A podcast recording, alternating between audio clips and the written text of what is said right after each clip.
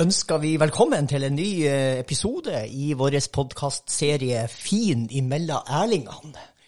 Og I dag er det jo veldig fint vær, og jeg har eh, to flotte folk i lag med meg i studio. Svein, er du klar? Ja, Ja. som alltid Som når alltid. vi eh, skal i gang med podkast. Så det er for så vidt best å være klar. Absolutt. Absolutt. Og så er det en veldig stor glede å ønske velkommen til det, Heidi Kløgstad, politimester i Nordland. Takk skal du ha. Vi eh, snakker om de store tingene her i livet i denne podkastserien. Om eh, livet og døden og kjærlighet og trygghet, og litt om jula. Eh, men først så må vi jo finne litt ut hvor kommer du ifra? Når folk spør hvor, hvor du er ifra, hva svarer du da? Jeg kommer ifra Bodø. Fra Rønvika i Bodø. Og Kløgstad, det er jo et stedsnavn på nordsida. Ja, det stemmer. Det, bestefaren min, min farfar, han var fra Kløgstad. Så eh, det, står faktisk på Kløgstad ennå huset som han vokste opp i. Akkurat. Så av og til når jeg kjører forbi på nordsida, så ser jeg huset står der, og jeg tror det er noen som holder på å puste opp nå, og det er jo veldig hyggelig. Og for å gå videre, hva slags eh, utdannelse må man ta for å bli politimester? Eh, Før så var det sånn at du måtte være jurist for å bli politimester, mens nå i dag så er det åpna opp for at du kan ha også andre typer kompetanse. Eh, Rent faktisk så er det nok flest politimestere som har juridikum fra før, eller master i, i rettsvitenskap. Mm. Men det er også begynt å komme andre politimestere, enten med politifaglig bakgrunn, samfunnsfaglig bakgrunn osv. Det er kanskje bra det at det er litt forskjellig bakgrunn. Ja, jeg tenker jo at uh, man har jo et veldig vidt samfunnsoppdrag, sånn at det er ikke nødvendigvis sånn at ju, det å være jurist er det eneste riktige for å kunne håndtere den jobben. Jeg tenker at man kan ha mange forskjellige bakgrunner og, og gjøre en god jobb der. Og hva er din eh, bakgrunn? Jeg er jo jurist da, og har uh, jobba veldig lenge i politiet. Har vel egentlig gått sånn helt fra, fra bunnen og oppover. Jeg begynte for nesten 30 år siden i politiet, i det som den gang het Narvik politistasjon. Og så kom jeg etter hvert til Salten politidistrikt, og så eh, ble det jo noen omorganiseringer underveis, og nå er jeg en del av Nordland politidistrikt. Hva var mm, motivasjonen for å begynne å, å jobbe i politiet når du starta i Narvik? Husker du det? Ja, jeg var, eh, jeg var jo utdanna da i, i eh, 94, og jeg syns jo et av de siste fagene jeg hadde på jussen, det var strafferett, som jeg syntes var veldig spennende. Og så tok jeg et spesialfag også som het politirett, og det gjorde at jeg ble ja, enda mer motivert. Og så var vi så heldige på jussen i Tromsø at vi hadde sånne praksisperioder. Og da fikk jeg være eh, hos politiet i Bodø i praksis. Hadde en veldig god veileder der som eh, ja, bidro til å motivere meg til å eh, søke jobb i politiet. Og det har jeg ikke angra på. Nei. Og du har jo gått gradene, som eh, du sier, og har jo vært politimester nå i halvannet år. Ja, ble, I 2020 ble jeg det midlertidig, og så har jeg vært det siste ett og et halvt år utnevnt som politimester. Stemmer, ja. Og før det så var du visepolitimester, så du kjenner jo ganske godt. eh, Hva vil du si er den viktigste oppgaven i eh, stillinga som du har nå som politimester? Det samfunnsoppdraget som politiet har, det er jo et veldig vidt oppdrag som spenner fra alt eh, innenfor det økonomiske, det å skape trygghet blant folk, det å håndtere straffesaker. Jeg kunne sikkert ha ramsa opp i det uendelige. Mm. Men det viktigste vi gjør i politiet, det er jo å bidra til at folk kan føle seg trygge og ivaretatt der de bor og ferdes. Og den eh, tryggheten blir jo stadig trua av forskjellige ting. Hva opplever du er den største utfordringa med vårt eh, samfunn eh, akkurat i våre dager? Ja, altså når man leser i media, så kan man jo veldig fort bli litt skremt og tenke at vi bor i en, et veldig utrygt land, og det vil jeg jo på det sterkeste si at vi ikke gjør. Vi bor i et trygt land. Vi, jeg vil påstå at vi bor i et av verdens tryggeste land. Og det er et godt utgangspunkt som vi må ta, også ta godt vare på, alle sammen. Det er ikke bare politiet sin jobb å skape trygghet, det er også alle vi som bor og ferdes her sin jobb. Men vi er heldige. Det er trygt å bo i Norge, og jeg vil jo si at her oppe i Nordland, som er det politidistriktet jeg kjenner best, så er det veldig trygt å bo. Men vi vet jo også at det er farer som truer. Vi ser jo, vi skal ikke så veldig langt utafor våre landegrenser for å se at de har atskillig større utfordringer. Um, vi trenger ikke å gå lenger enn til Sverige for å se de utfordringene de har der. Um, og min, det jeg har tenkt over mange år som er vår største trussel, det er utenforskap. Uh, det høres litt banalt ut å si det, men jeg tenker at veldig mye av det andre vi ser, alt ifra ulike kriminalitetsformer til gjengdannelser til ja, andre trusler, terrortrusler osv., det dreier seg i bunn og grunn om utenforskap av ulik sort. Og der, det synes jeg fint med akkurat det, det er jo at det er noe vi alle kan bidra for å redusere, for å unngå at noen faller utafor. Det er å, og noe så enkelt som å bry seg. Mm. Ikke sant? Det er jo liksom en sånn samfunnsoppgave. Mm. rett og slett. Som mye. Men, men hva politiet gjør da for å hindre altså, vi- utenforskap? da? Vi eh, jobber jo Altså vår hovedstrategi, som det heter så fint, det er jo å drive forebyggende politiarbeid. Og da er det jo et viktig mål for oss å komme inn så tidlig som mulig. Gjerne oppsøke barnehager, barneskoler, ungdomsskoler, videregående skoler osv. helt inn i voksenlivet.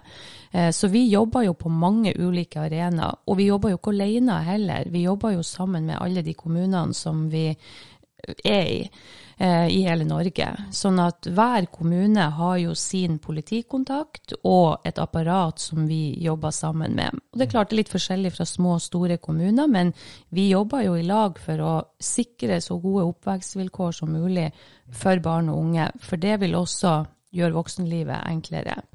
Og da bidra til å unngå at noen faller utafor. Alt ifra på skoler. Um, det er jo mange som kan bidra der i forhold til mobbing. Um, I forhold til det å ikke føle at du er en del av fellesskapet. For det er jo det som er utenforskapet, at du ikke har et fellesskap å være i. Og det vi ser, er jo at mange av de som etter hvert går feil vei, som begynner å begå kriminalitet, ruse osv., er jo personer som kanskje på et eller annet tidspunkt har følt seg utafor det store fellesskapet, ikke kjent på den der verdien av å være en del av noe større. Og når du da får muligheten til å være kanskje en del av et kriminelt miljø, så er det bedre enn å stå alene utafor. Så det er sånne eh, det, det er enkle, men også veldig vanskelige mekanismer. Ja, ikke sant? Akkurat det der er jo veldig sånn eh, menneskelig. Det, at man søker, ikke sant. Man søker steder, og, og der man føler at man blir tatt imot. Og, eh, det er jo noe vi i kirka jobber mye med, at folk skal føle seg velkommen på et vis. Og, og jeg tror det er helt grunnleggende Ja, der at det, det er ingen mennesker som i bunn og grunn ønsker å være alene eller så utenfor. Alle vil være en del av noe. Og får du ikke være en del av det gode selskapet, ja, da søker du et mindre godt selskap, for det er tross alt bedre enn ingenting. Ikke sant? Ja, ja. Jeg la også merke til eh, under koronaen at det var et eh, avisoppslag eh, der du var intervjua, der du var bekymra over at antall eh, overgrepsmeldinger var gått ned. Og man skulle tro at, eh, at du var glad for at det tallet var gått ned. Men, men da uttrykte du en eh, frykt for at det var mange mørketall. Ja, og det er jo en av mine hjertesaker, det er jo det som gjelder vold og overgrep mot barn. Eh, barn selvfølgelig fordi at det er det mest dyrebare vi har, men også fordi at vi vet at det er der mørketallene er størst. Eh, barn er ekstremt lojale mot sine omsorgspersoner, enten det er foreldre eller besteforeldre eller andre. Um, og sjansen for at de sjøl sier fra om enten de utsettes for vold eller seksuelle overgrep, er veldig lav. Vi ser at mange er godt inn i voksenlivet før de sier fra. Og da er, har man gjerne fått større skader enn man kanskje hadde fått hvis hadde, dette hadde blitt avdekka tidligere.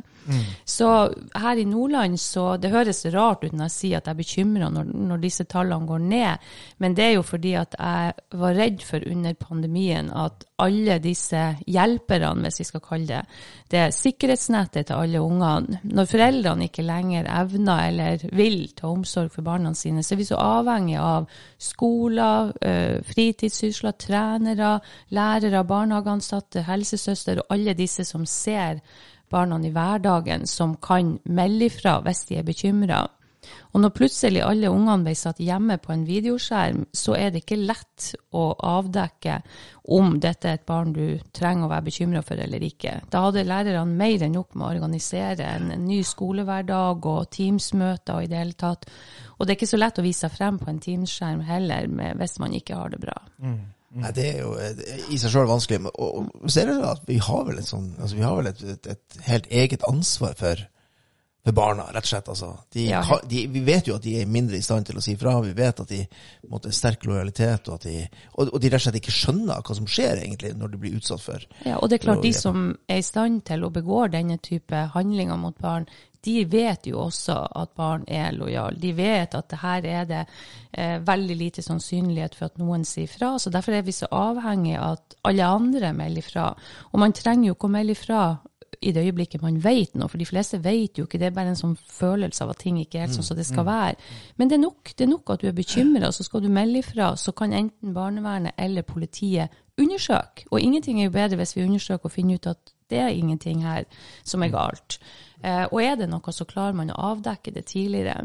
Så jeg har jo også sagt at vi skal ha eh, lav terskel for å ta avhør av barn. Det høres òg litt sånn rart ut, for det for et barn å komme til politiet og bli avhørt kan jo òg oppleves traumatisk. Men den eneste måten å finne ut om barn har det bra eller ikke, det er jo å snakke med dem. Og vi har så mange eksempler fra lenger tilbake i tid der barn kommer i etter at de er blitt voksne og melder ifra. Og så ser vi at kanskje har de en eller annen form for melding har det vært til politi eller barnevern tidligere, men ingen tok seg tid til å snakke med barnet.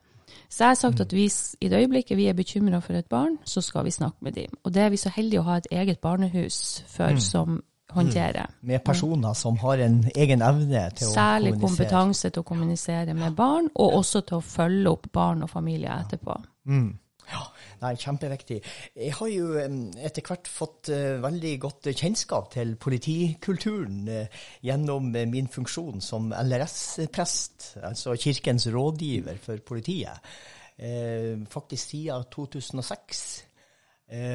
Og da er jo mitt inntrykk i mitt, min kontakt med politiet at det er en veldig høy etisk bevissthet blant polititjenestefolk.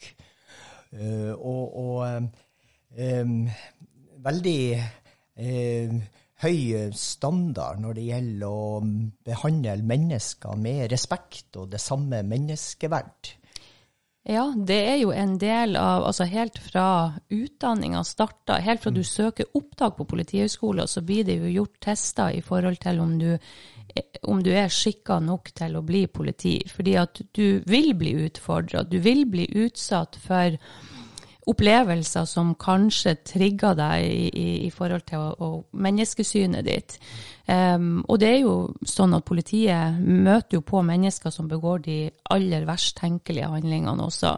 Um, der vi må stå og følge opp mennesker som kanskje til og med har begått alvorlige handlinger mot sårbare barn, andre. Em, så det er jo en del av utdanningsløpet vårt fra de starta.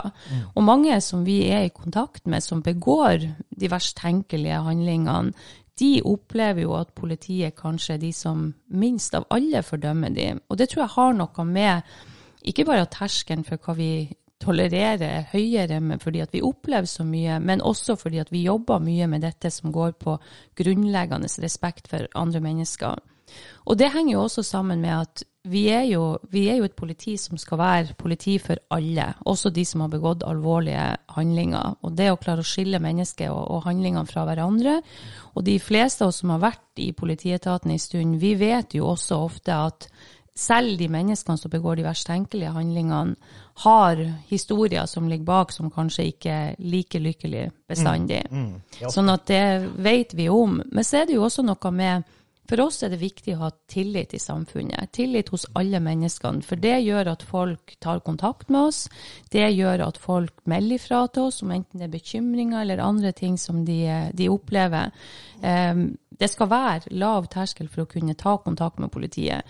Og det vet vi jo òg hvis vi går ikke så til land som ligger så veldig langt unna oss, dessverre, der politiet ikke har den nødvendige tillit, tilliten i befolkninga. Og da blir det ganske krevende å være politi også. For da et politi som ikke har tillit, de utsettes for hets, sjikane, vold, trusler og, og det som verre er. Og det har jo igjen den effekten at kanskje ikke det blir like attraktivt å være politi. Så, vi er så det er så mange gode grunner for å opprettholde høy tillit, og en av de grunnleggende tingene det er å vise respekt for alle de, de menneskene vi møter. Mm, absolutt. Jeg så i en eh, publikumsundersøkelse nylig, så ble det spurt om eh, hvilke yrkesgrupper som eh, har størst tillit blant befolkninga. Og da var det to yrkesgrupper som lå på topp, og, og det var politi og prest. Ja. Eh, og det tenker jeg, det, det er jo Jeg ble kjempeflott. kjempenysgjerrig. Hvem lå øverst? Eh, det husker jeg ikke helt. jeg vet ikke om vi skal konkurrere. Men, men jeg tenker at det her med å bygge tillit, det, det er et møysommelig arbeid som tar tid. Eh, og tillit det er jo et sånt fint ord. Du kan lese det både framlengs og baklengs. Og det er jo et godt eh, symbol på at tillit må bygges fra begge sider.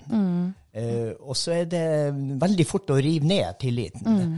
Det er gjort på et øyeblikk, men det tar lang tid å, å bygge opp. Ja, det gjør det. Og derfor er vi veldig opptatt av, som sagt helt fra utdanninga, men også når politifolk begynner å jobbe i politietaten, og, og ikke bare politifolk, men jurister, sivilt ansatte også. Alle de som jobber i politiet, blir forbundet med det å være politi. Så derfor er vi veldig opptatt av at uansett hvem du møter og hvilken arbeidsoppdrag du har, så skal du behandle folk ordentlig. Um, og det er min opplevelse at politifolk er gode på det. De er jo de som oftest møter personer som kanskje ikke oppfører seg like ordentlig bestandig.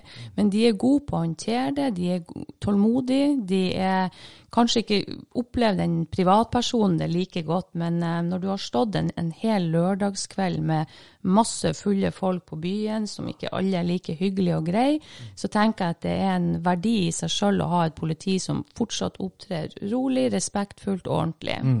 Og det er ikke noe selvfølge. Vi hadde mm, for noen år siden to studenter fra Malawi i Øst-Afrika på besøk hos oss. De var på sånn utveksling med universitetet.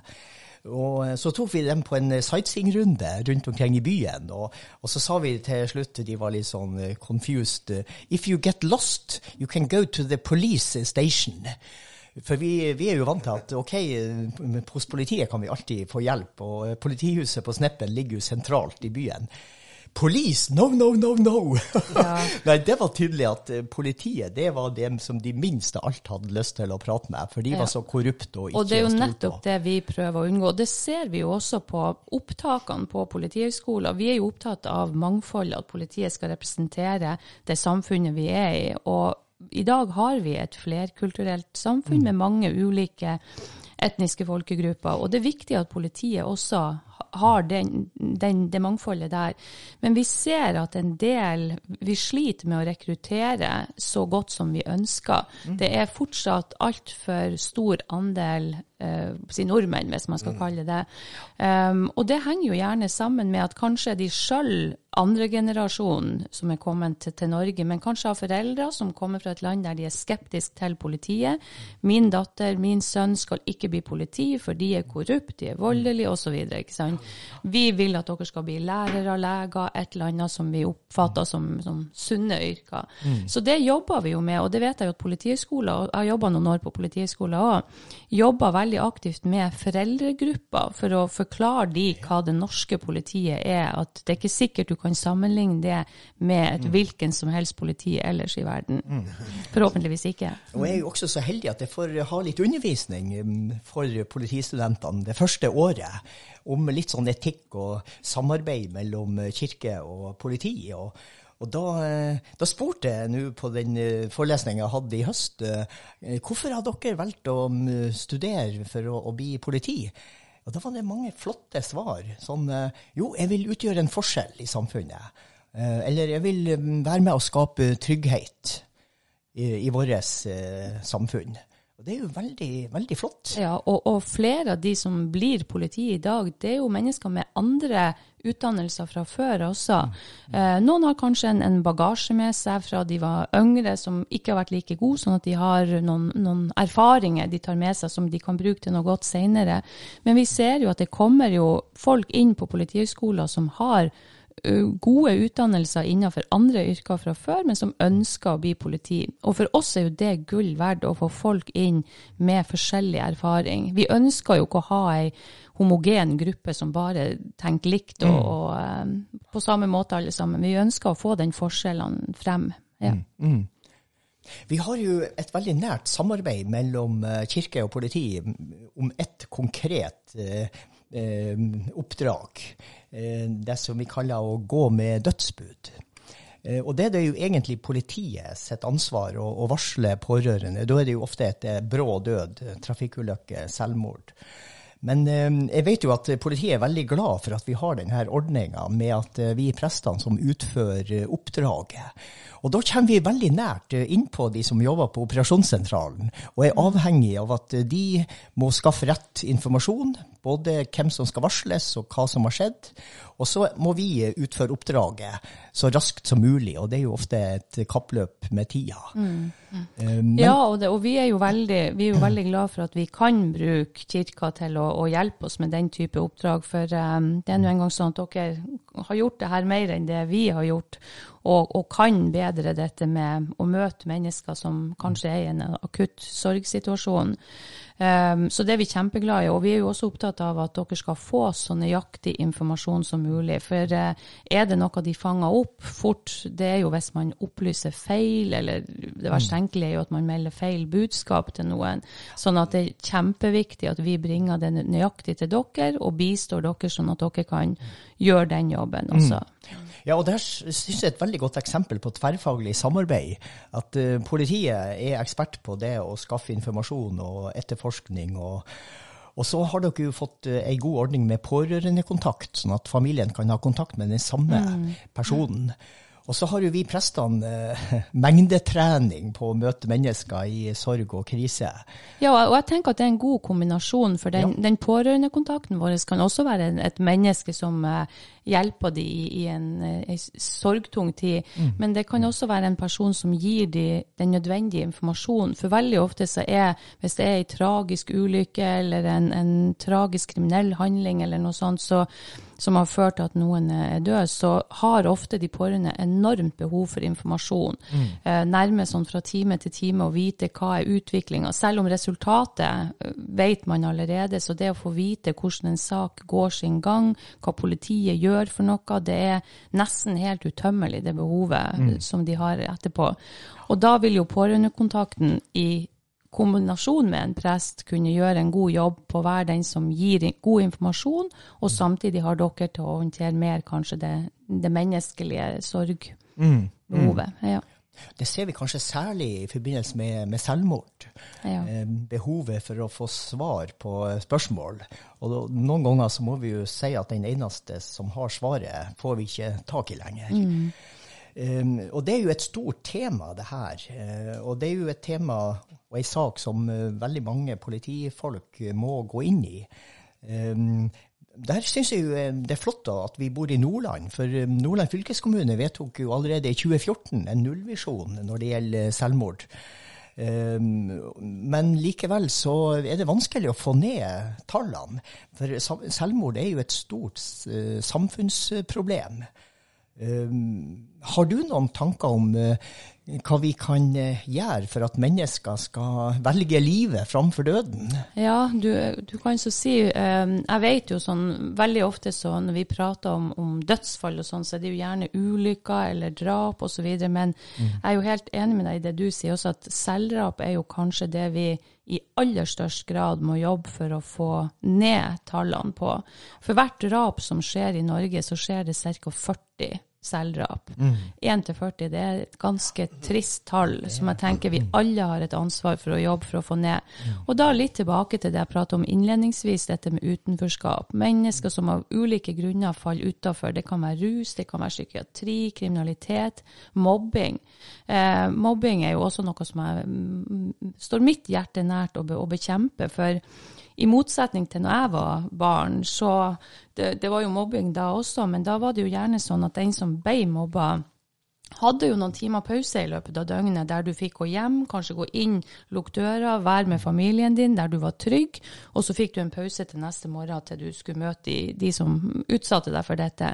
Mens i dag, med bruken av sosiale medier, så er det jo på nett og tilgjengelig døgnet rundt. Altså Du utsettes hele døgnet, du har ingen pusterom, og det brukes jo i dag i mye større grad sosiale medier til å mobbe. Mm. Og det tenker jeg også er noe som vi alle har et ansvar for.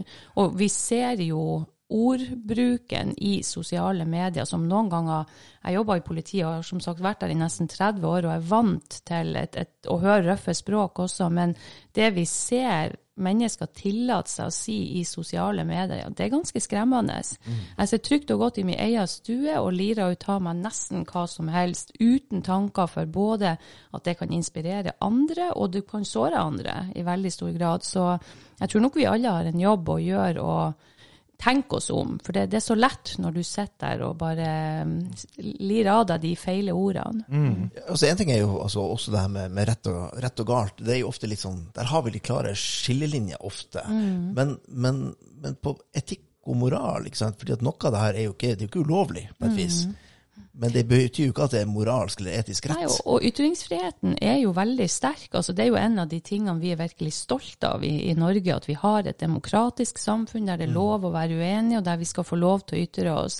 Men, men som du er inne på her, det finnes jo ei, ei moralsk og etisk grense der du krenker andre, der du er nedsettende, slem mot andre. ikke sant? Det er jo, Selv om ikke du nødvendigvis kan straffes, jeg tenkte ikke der vi vil sette grenser. Det finnes eh, medmenneskelige grenser som jeg tenker er på et helt annet sted enn det straffbare. Mm. Kirka hadde jo tidligere hadde jo mye mer sånn sterkere sånn, eh, ikke sant? Dette, dette, gjør du, dette gjør du ikke. Eh, og blitt, må vi tilbake dit? Litt, at vi blir litt, altså, litt pekefinger igjen? Jeg tror i hvert fall vi kan tillate oss å minne oss på det. For eh, vi ser jo, politiet er jo fra, fra tid til annen i kontakt med mennesker. Disse som gjerne er blitt kalt for disse nettrollene, som sitter og lirer ut av seg et eller annet, ikke nødvendigvis trusler, men som er kanskje helt på grensa til å være det, der vi er litt sånn ygg på hva er dette slags person, hvilken kapasitet har vedkommende, vi ønsker å undersøke litt nærmere. Og da har vi jo fra tid til annen også oppsøkt de for å, sånn helt frivillig for å spørre hva mener du med dette, og hva tenker du når du gjør dette. Mm. Og de aller fleste, når de blir konfrontert, som vi har snakka med i hvert fall, de sier nei, gud, det her jeg, jeg, tenkte meg egentlig ikke om. ikke sant? Jeg ble revet med i en debatt her, og, og, jeg ser jo at dette kanskje ble feil, og at noen kunne ha blitt såra og krenka og redd ut av dette. Så de aller fleste mener egentlig ikke å, å ha et så hardt ordskifte som de kanskje bruker. Så jeg, jeg tror at det, i disse førjulstider, hvis man skal gi en gave til seg sjøl, så måtte det være å kanskje begrense seg litt i forhold til å være mm. så frimodig på sosiale medier og ha så lett for å bare angripe andre. Jeg husker før i tida, eh, hvis det var noen uh, golunter som uh, mantes og kom med noen styggord, så kunne jeg komme kvast fra mora deres. 'Må du gå og vaske kjeften din?' Kanskje ja. må vi si her at 'må du gå og vaske fingrene dine'? Vask mobilen litt. vask mobilen før du begynner å taste. Ja, men det er sant det, at man tenker seg litt om før man begynner å sende melding. Ja, og det, og det fæle, det er jo ikke sant Altså, En ting er i det voksne liv, men de barna som vokser opp, vi er jo rollemodeller for dem. Og i det øyeblikket vi tillater oss et så hardt språk som vi, vi, gjør, og det vi ser, så påvirkes jo de unge også ut av det. Og jeg tenker jo med gru på barn som kanskje ikke har det bra på skolen, som opplever at de blir mobba osv. De har jo aldri pause. Det går jo døgnet rundt det her. De, de får aldri fred. Så um, jeg tror nok at vi må øve oss litt på gode sosiale regler for bruk av media. For det som er litt, er, er litt sånn um, altså, rart med det, vi, vi kaller det sosiale medier, men det er jo totalt mangel på sosial kontroll ofte. Ja eh, i det. For det er ingen det, altså, Du kan si ting, og så får du ikke noen reaksjon tilbake umiddelbart. Mm. ikke sant? Men det har en, en, voldsom virkning, det man gjør. Og så tror jeg kanskje ikke voksne helt det er jo, Jeg leste bare en undersøkelse i forbindelse med Ung Data som eh, gikk på dette med hva, hva, unge bruker i sosiale medier for å krenke hverandre.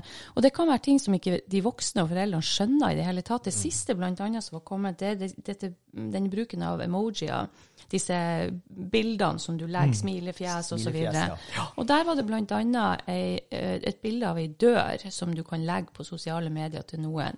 Og det er et tegn på at du har en uformelig kropp, du er firkantig, flat som ei dør. Altså, jeg som mor, hadde jeg ikke visst det eller blitt orientert om dette, så ville jeg ikke ant at dette kunne være egentlig noe du brukte for å krenke andre. Så, så jeg tror vi voksne må også være litt sånn våken på at det, det er andre koder som brukes for å krenke folk i de, blant de unge enn det vi var vant Ja. Ja, det er annet språk som brukes. Ja, det er det. Mm. Nei, og, ikke sant? og det er jo holdninger, holdningsarbeid som Ja. er svaret. For altså, altså, vi kunne jo helt sikkert noen har satt et forbud. Mobiltelefon får du ikke før du er 16 år. Det er forbudt før. Sånn som det var med kjøp røyk før i tida. Du får lov å kjøpe mobiltelefon før du er 16. Men det er vel kanskje ikke noen løsning? Altså, Nei, bare å- altså jeg tror heller du må mane til forståelse for hvilken bruk du skal ha. Altså gi de unge gode knagger for hvordan de skal bruke sosiale medier, bruke telefonene. Og det, det går jo ikke bare på mobbing, men også hva du deler med andre. ikke sant? Vi eh, jobber jo i en etat dessverre som ser altfor mange bilder, videoer osv. som deles som aldri skulle ha vært i det offentlige rom. Og deler du det med én, så kan det jo fort spre seg til flere også. Ja? Ja, og det der er vel et et problem som, som vi som på en måte ikke er så mye i kontakt med. Sånt. mm. Altså at det er betydelig større enn det vi tror. Det er jo det, og det er jo dette med Nå har vi oppretta her i Nordland et eget team som jobber med eh, seksuelle overgrep på nett, og også dette som går på bildedeling og videodeling.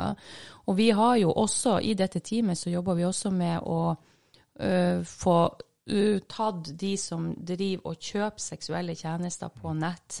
Eh, noen vil si at hvorfor i all verden bruke tid på det, det skjer jo ikke her i Norge, men jeg tenker at vi bor i et av verdens rikeste land, og hvis våre innbyggere sitter på nett og kjøper seksuelle tjenester fra andre land, utnytter andre mennesker sin sårbarhet, kanskje i en annen kant av verden, så er det vår plikt å følge det opp. Og det jobber vi med. Det, Det må være mange sterke bilder som eh, dine folk må være nødt til å gå gjennom.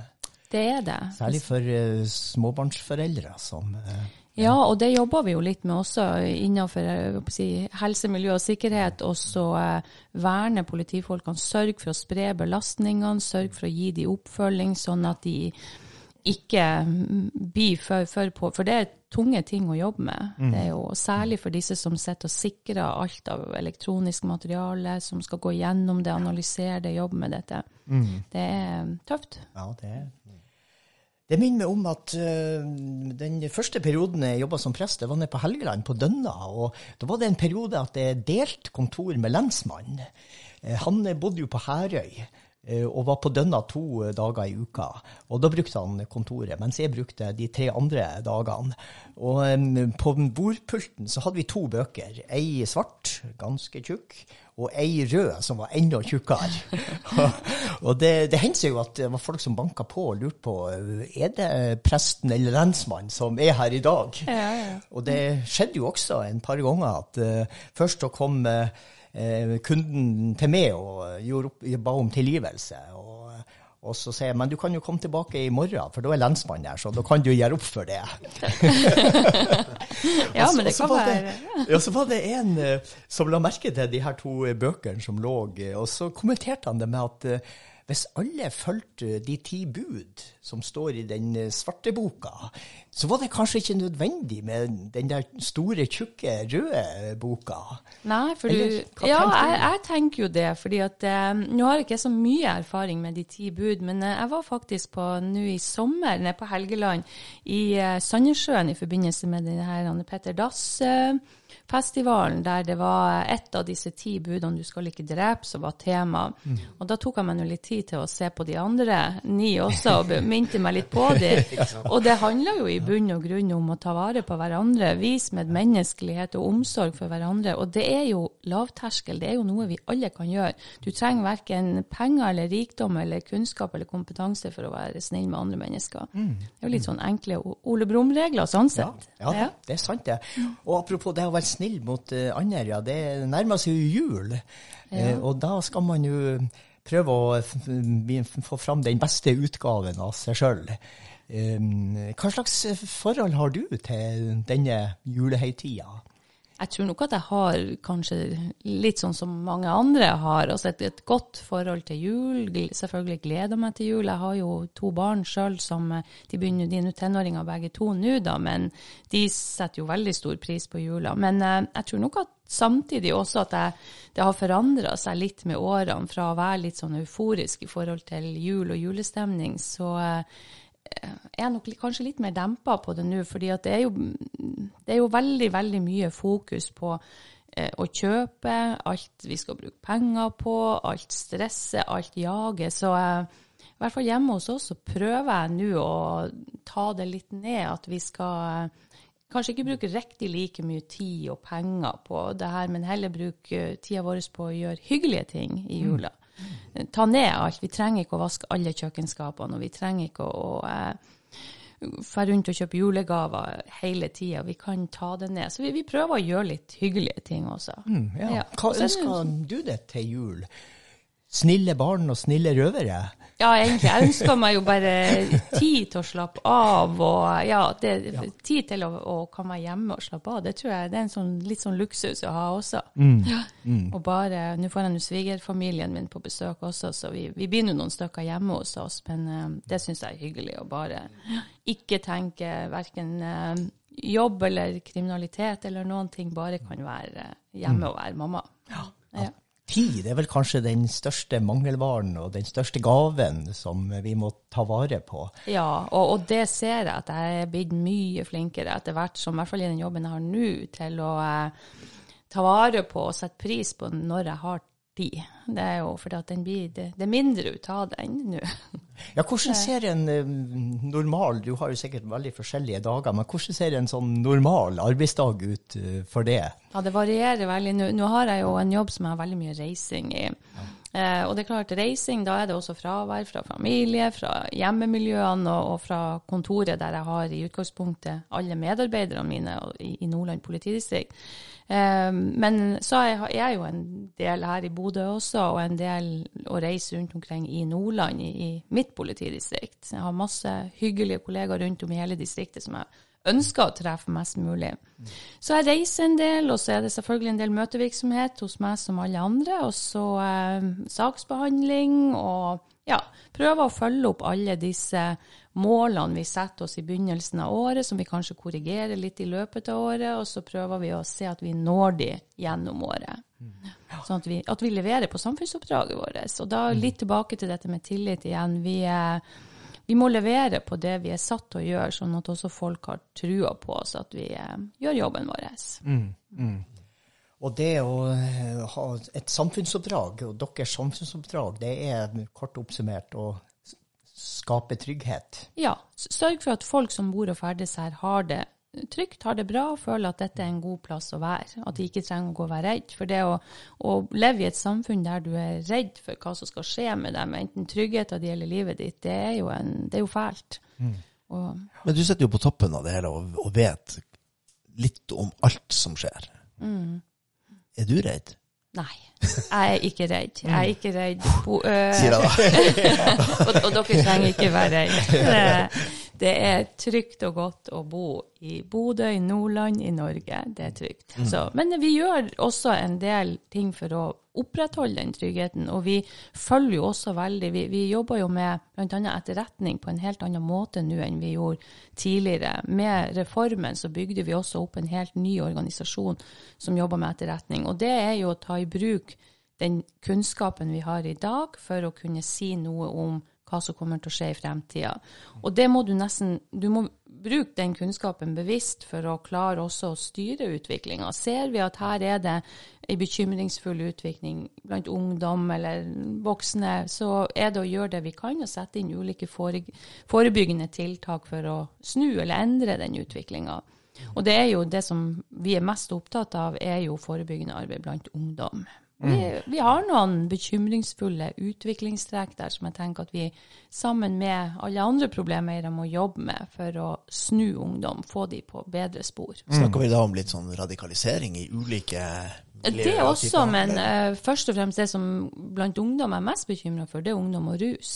Um, for vi ser at det er langt mer alminneliggjort dette med bruk av narkotika og rusmidler i dag enn det det har vært tidligere. Nå jobber jo også politiet på en annen måte. Vi har jo ikke det fokuset på bruk av narkotika lenger som vi har hatt tidligere. Det er blitt kommet føringer for, som gjør at vi har endra vår måte å jobbe på. Men det betyr at andre må følge opp. Det kan godt hende at det er riktig at det ikke er politiet som skal være de som følger opp bruk av narkotika, men vi trenger å få andre på banen da, som kan følge opp. Eh, For det er to helt forskjellige ting å følge opp tunge rusavhengige personer og ungdom som er helt i starten av et rusmisbruk. Det å klare å, å de, de trenger ulik type hjelp. Mm. Ja. Det er høy du sier, og vi må kanskje komme mot avslutning for å oppsummere litt. Altså, vi, vi skal være bekymra, men vi skal ikke frykte. Vi, vi skal ikke være naive, i hvert fall. Vi skal, eh, vi skal passe på ungdommene våre, tenker jeg. Ja. Det er det viktigste vi gjør, men vi skal ikke gå rundt og hverken være redd eller bekymra, for det har vi ikke noen grunn til å være. Men vi skal passe på ungdommene og lede dem på bedre spor enn kanskje alle er på i dag. Ja. Og da passer det jo fint å avslutte med, med engelen sitt vakre budskap. Frykt ikke. at vi kan ta det til oss, og at vi, eh, vi bor nå i en, eh, et rolig hjørne av verden, eh, tross alt. Og, eh, og samtidig at vi må ta vare på hverandre og, og på dette livet som vi har fått i, i gave. Ja, jeg, jeg tenker det er en fin sang å avslutte med, for vi, er, vi, vi bor på et heldig sted av verden, og det skal vi være takknemlige for. Og takk for at du er politimester i Nordland, eh, Heidi, og at du stiller opp til denne fine samtalen med oss. Bare hyggelig. Da ønsker vi det og dine, vi kan vel si det på en kirkelig måte, ei velsigna jul. Og god jul til dere også. Tusen takk. Takk.